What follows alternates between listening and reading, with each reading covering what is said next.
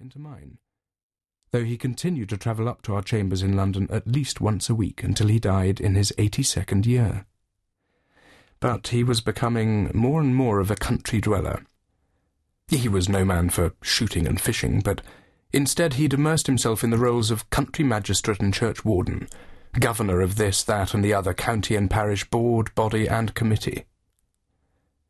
I had been both relieved and pleased when finally he took me into full partnership with himself after so many years, while at the same time believing the position to be no more than my due, for I had done my fair share of the donkey work, and borne a good deal of the burden of responsibility for directing the fortunes of the firm with, I felt, inadequate reward, at least in terms of position.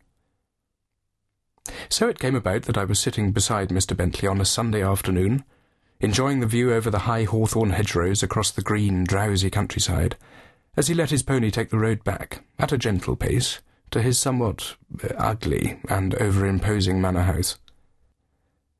It was rare for me to sit back and do nothing. In London I lived for my work, apart from some spare time spent in the study and collecting of watercolours. I was then thirty-five, and I had been a widower for the past twelve years. I had no taste at all for social life, and although in good general health, was prone to occasional nervous illnesses and conditions as a result of the experiences I will come to relate. Truth to tell, I was growing old well before my time, a sombre, pale-complexioned man with a strained expression, a dull dog. I remarked to Mr. Bentley on the calm and sweetness of the day, and after a sideways glance in my direction, he said, You should think of getting yourself something in this direction. Why not? Pretty little cottage, down there, perhaps. And he pointed with his whip to where a tiny hamlet was tucked snugly into a bend of the river below, white walls basking in the afternoon sunshine. Bring yourself out of town some of these Friday afternoons. Take to walking. Fill yourself up with fresh air and good eggs and cream. The idea had a charm, but only a distant one, seemingly unrelated to myself, so I merely smiled and breathed in the warm scents of the grasses and the field flowers, and watched the dust kicked up off the lane by the pony's hoofs, and thought no more about it.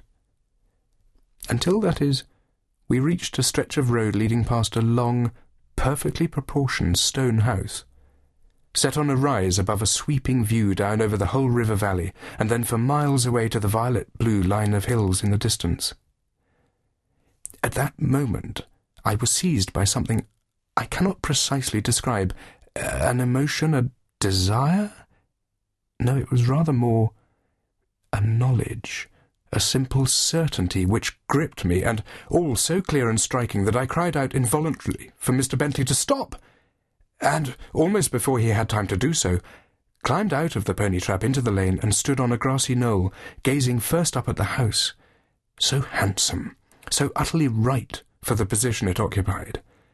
A modest house, and yet sure of itself, and then looking across at the country beyond. I had no sense of having been here before, but an absolute conviction that I would come here again, that the house was already mine bound to me invisibly. To one side of it, a stream ran between the banks towards the meadow beyond, whence it made its meandering way down to the river. Mr. Bentley was now looking at me curiously from the trap. A fine place, he called. I nodded, but quite unable to impart to him any of my extreme emotions turned my back upon him and walked a few yards up the slope from where I could see the entrance to the old overgrown orchard that lay behind the house, and petered out in long grass and tangled thicket at the far end. Beyond that, I glimpsed the perimeter of some rough-looking, open land. The feeling of conviction I've described was still upon me, and I remember that I was alarmed by it, for I had never been an imaginative or fanciful man and certainly not one given to visions of the future. Indeed, since those earlier experiences, I had deliberately avoided all contemplation of any remotely non-material matters, and clung to the prosaic, the visible, and tangible. Nevertheless, I was quite unable to escape the belief, nay, I must call it more, the certain knowledge, that this house was one day to be my own home, that sooner or later, though I had no idea when, I would become the owner of it. When finally I accepted and admitted this to myself, I felt on that instant a profound sense of peace and contentment settle upon me, such as I had not known for very many years. And it was with a light heart that I returned to the pony trap, where Mr. Bentley was awaiting me more than a little curiously. The overwhelming feeling I had experienced at Monk's Piece remained with me, albeit not at the forefront of my mind, when I left the country that afternoon to return to London. I had told Mr. Bentley that if ever he were to hear that the house was for sale, I should be eager to know of it. Some years later he did so. I contacted the agents that same day, and hours later, without so much as returning to see it again, I had offered for it, and my offer was accepted. A few months prior to this, I had met Esme Ainley. Our affection for one another had been increasing steadily, but cursed as I still was by my indecisive nature in all personal and emotional matters, I had remained silent as to my intentions for the future. I had enough sense to take the news about Monk's Piece as a good omen, however, and a week after I formally became the owner of the house, travelled into the country with Esme and proposed marriage to her among the trees of the old orchard. This offer, too, was accepted and very shortly afterwards we were married and moved at once to Monk's Piece. On that day, I truly believed that I had at last come out from under the long shadow cast by the events of the past, and saw from his face and felt from the warmth of his handclasp that Mr. Bentley believed it too, and that a burden had been lifted from his own shoulders. He had always blamed himself, at least in part, for what had happened to me. It had, after all, been he who had sent me on that first journey up to Crythin Gifford, and Eel Marsh House, and to the funeral of Mrs. Drablow. But all of that could not have been further from my conscious thought at least, as I stood taking in the night air at the door of my house on that Christmas Eve.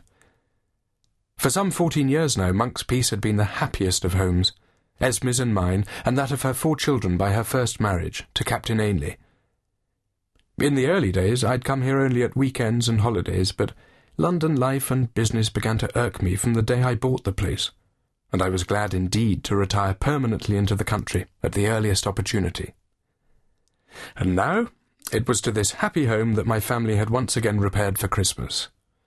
In a moment, I should open the front door and hear the sound of their voices from the drawing room, unless I was abruptly summoned by my wife, fussing about my catching a chill Certainly it was very cold and clear at last. The sky was pricked over with stars, and the full moon rimmed with a halo of frost. The dampness and fogs of the past week had stolen away like thieves into the night. The paths and the stone walls of the house gleamed palely, and my breath smoked on the air. Upstairs, in the attic bedrooms, Isabel's three young sons, Esme's grandsons, slept, with stockings tied to their bedposts. There would be no snow for them on the morrow, but Christmas Day would at least wear a bright and cheerful countenance. There was something in the air that night, something, I suppose, remembered from my own childhood, together with an infection caught from the little boys that excited me, old as I was. That my peace of mind was about to be disturbed, and memories awakened that I had thought for ever dead, I had, naturally, no idea that I should ever again renew my close acquaintance, if only in the course of vivid recollections and dreams, with mortal dread and terror of spirit, would have seemed at that moment impossible. I took one last look at the frosty darkness, sighed contentedly, called to the dogs, and went in, anticipating nothing more than a pipe and a glass of good malt whisky beside the crackling fire, in the happy company of my family. As I crossed the hall and entered the drawing room, I felt an uprush of well-being, of the kind I have experienced regularly during my life at Monk's Piece, a sensation that leads on naturally to another of heartfelt thankfulness. And indeed I did give thanks.